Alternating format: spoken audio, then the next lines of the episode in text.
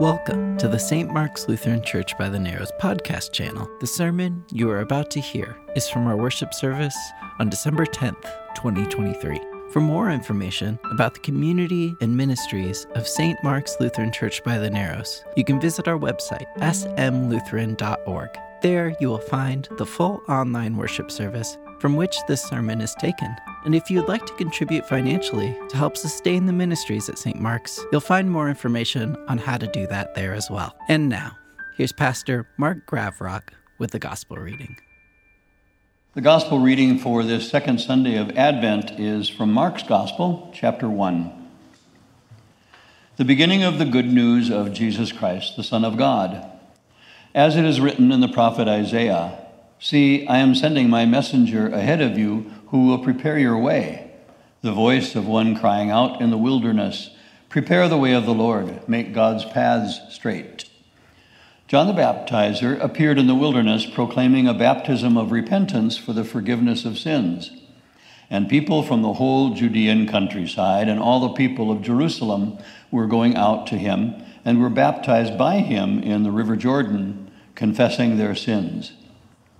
Now John was clothed with camel's hair, with a leather belt around his waist, and he ate locusts and wild honey. He proclaimed, The one who is more powerful than I is coming after me. I am not worthy to stoop down and untie the thong of his sandals. I have baptized you with water, but he will baptize you with the Holy Spirit. The Gospel of our Lord. You may be seated. Gather us in, O child of our hope. Gather us in, home from the brink of the chasm of fear, home from the edge where we stumble and grope. Gather us in. Gather us, child among the beasts, dancer of promise, of laughter and cheer. Gather us in. Amen. Grace and peace to you from God our Creator and our Lord and Savior Jesus Christ. Amen. The beginning of the good news. That's how our friend Mark begins his book about Jesus. The beginning of the good news of Jesus, Messiah, Son of God. Now, of course, that would be way off in the future from the time all of this stuff happened, 40 years in the future, half a lifetime. By that time, we, Jesus' first followers, we are old men and women by then. Some of us, in fact, are dead and gone by then. My brother Peter, for example, already martyred in Rome for his faith in Jesus. But back when all this started, Mark wasn't among us yet. He was just a boy living with his mom in Jerusalem. Mark's only experience of the story began with the, the last week of Jesus' life. But later on, Mark would travel with Peter on his mission journeys. And when Peter died, everybody prevailed on Mark to get this stuff written down before all of the eyewitnesses to the story were gone. And so Mark starts his book, the beginning of the good news of Jesus Messiah, Son of God. The beginning of the good news. What is that exactly? As I read Mark's book, I wonder, what does he mean by starting out that way? What is the beginning of the gospel, the beginning of the good news? Is Mark just saying, okay, folks, here's the beginning of my gospel book? I don't think so. Nobody had ever written a gospel book before. Mark was the first one to do that. Nobody had ever heard of a gospel as a book. So, probably better just to read that as the beginning of the good news. So, what is the beginning? Mark starts his story with John the Baptizer, that weird, charismatic future out there in the desert who galvanized all Judea, who caught the people's imagination and hope, who scared the authorities out of their skin. It was a wild time. So many centuries of oppression, and now Rome. Hopes and dreams of a deliverer, of a Messiah filling the air. Out there in the Judean desert, there's this monastic community of Qumran that had formed, people separating themselves both from Rome's oppression and from the corruption of the Judean authorities, searching the scriptures for clues, longing for the final battle between good and evil, and baptizing, washing themselves every day in hope and anticipation, waiting and washing and watching, waiting and washing and watching. And then John shows up right nearby, right by the Jordan River. And oh, did John attract the crowds. Folks from Jerusalem and from all over Judea, even folks like me from up in Galilee, streaming out to the Jordan to listen to this fiery preacher, to take in the spectacle and enjoy the show. But more than that, to come with our brokenness and our longings, to come confessing and seeking washing, hoping beyond hope to be part of this new deliverance that it seemed God was about to bring. Our religious leaders, they came out too to check out this madman and see how big of a threat he would pose. John the Baptizer, is he the beginning of the good news? That's where Mark starts. But Mark adds something even before that. Mark sees the beginning as coming long before John. The beginning for Mark begins in prophecy, in those seers, the, the promises of the seers from centuries before. From the prophet Malachi Look, I'm sending a messenger before I come. The Lord whom you seek will suddenly come to his temple. Another one from Malachi Look, I'm sending you the prophet Elijah before the great and terrible day of the Lord comes. Elijah, that prophet from even longer ago in the story, whom God caught up to heaven in a chariot of fire, Malachi says Elijah will come again before the great day comes. And then there's the prophet Isaiah. Comfort, oh, comfort my people, says your God. Speak tenderly to Jerusalem. Let her know that her warfare is over. A voice cries out, Prepare in the wilderness a highway for our God. Then the glory of the Lord will be revealed, and all flesh will see it together. Say to the cities of Judah, Here is your God. The beginning of the good news doesn't start with John. The beginning begins long ago in those prophetic words of promise. And then there's more. If the beginning of the good news is already there in the mouths of the prophet, prophets centuries ago, in the cries, then, then the beginning of the good news was already there before that, in the heart of our God, in the promise, in the cries of God's people and God's listening heart, in the commitment of God to this broken world from the very beginning of everything. What is the beginning of the good news? There was no beginning. Good news, gospel, has been the theme of God's song from forever. We just couldn't see it yet. You know, it's hard to see when you are being crushed. We had no clue of this. We had no clue of all of what our friend Mark was going to write down for us.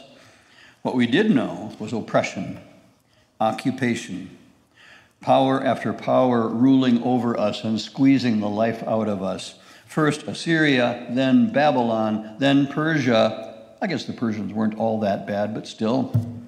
Then the Ptolemies from Egypt, then the Seleucids from Syria, and now Rome. Oof, Rome.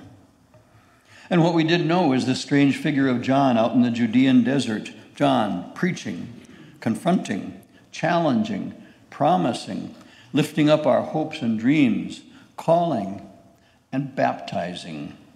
And we came flocking to hear him, to confess and to be baptized, to sign on to God's new thing, whatever it was going to turn out to be. Oh, did I tell you how John dressed himself? He wore a camel hair tunic with a leather belt around his waist.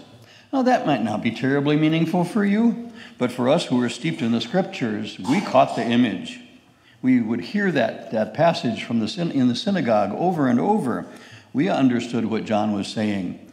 John was wearing an Elijah costume. John dressed himself in the same way that the old prophet Elijah did. So for John to dress him like that is to say, dress himself like that is to say, remember the promise? Look, I will send you the prophet Elijah before the great and terrible day of the Lord comes. We caught that much. We understood that much. It was time. Time for God's great day. It was electrifying. I was there. I'm sorry. I think I for, probably forgot to introduce myself. I'm Andrew, brother of that much better known disciple Peter. I was there. The longing and the hope and the electricity in the air, it all drew me down from, down from Galilee, down south to the Jordan. I came to hear, to confess, to be baptized. I stayed on as one of John's students, at least until John pointed us to that greater one that was coming. John kept talking about this greater someone. He said, There's someone coming who is much stronger than I. I'm here to prepare the way for him. I'm not even worthy to kneel down and untie his shoes. He's that great. I've been baptizing you with water. The greater one, he's going to baptize you with God's Holy Spirit. What would that mean to be baptized with God's Spirit? We didn't know exactly, but we did know the scripture, the old promises of the day that would come when God's life giving spirit would be poured out like fresh living water on all of broken humanity. So there it is, the beginning of the good news. There we were, by the Jordan River, captivated by John's words. There we were when Jesus himself showed up for baptism. Soon as he was baptized, the Spirit drove him out into the desert to be tested and honed, where he was alone there with the wild beasts. We weren't there for that part. He was alone, after all, but he told us about it later. We were there when Jesus first began to proclaim his message to Galilee. The time you have been waiting for has finally come. Turn around and trust this good news.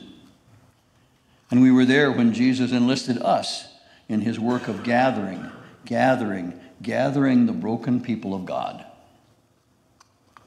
Well, that all comes later, and you're going to hear about it all in January. I checked ahead with the texts to see what's coming. But I do need to say this part now.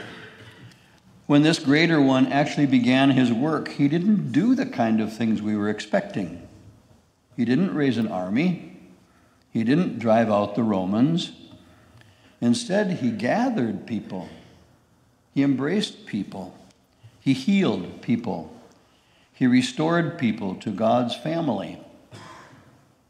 We were there later on when the powers found Jesus so troublesome that they did away with him. We were there at the cross well, some of our women were there at the cross, we men were hiding. We were there at the cross when all our hopes came crashing down. And we were there when we found the tomb empty. And we were there when Jesus met us again alive in Galilee. You know, as I think about it, now 40 years later, as I read our friend Mark's book, it's dawning on me finally that the beginning of the good news is not just the prophets and John the Baptist, not just the electrified crowds gathering at the Jordan. The beginning of the news is Mark's whole book. The beginning of the news, of the good news for this broken, war torn world, is the entire story of Jesus. A story that doesn't end with an empty tomb. In fact, that empty tomb is just the beginning. So, what's the point of all of this? You might be wondering. Like, who cares when the good news begins? How does that matter? Here's the point the beginning of the good news of Jesus Christ, Son of God, you are that beginning. Jesus, who himself is the beginning of the good news, Jesus, who shepherds this grieving world from a cross, Jesus, whose advent you are celebrating again now 2,000 years later Jesus, who pours out God's Holy Spirit on you to enliven you and equip you, to draw you into God's heart and to send you in His name. This Jesus is, is beginning His good news in you and through you today, here and now. Right smack in the middle of all the war and bloodshed and grief. Right smack in the middle of all of our hurts and pains and losses right smack in the middle of a lost world's longings and dreams, you are the beginning of the good news of Jesus Christ, Son of God. So, people of God, get you up to a high mountain, herald of good tidings. Lift up your voice with strength. Do not fear. Say to the cities of Judah, say to the cities of Israel and Gaza, say to the cities of Ukraine and Russia, Say to the cities of red America and blue America, tell them, Here is your God. See, God comes with might, with a powerful arm. God will feed this flock like a shepherd, will gather the lambs in his arms. She will carry them in her bosom and gently lead us into healing. And you, you who hear God's voice, you are the beginning of the good news. Amen.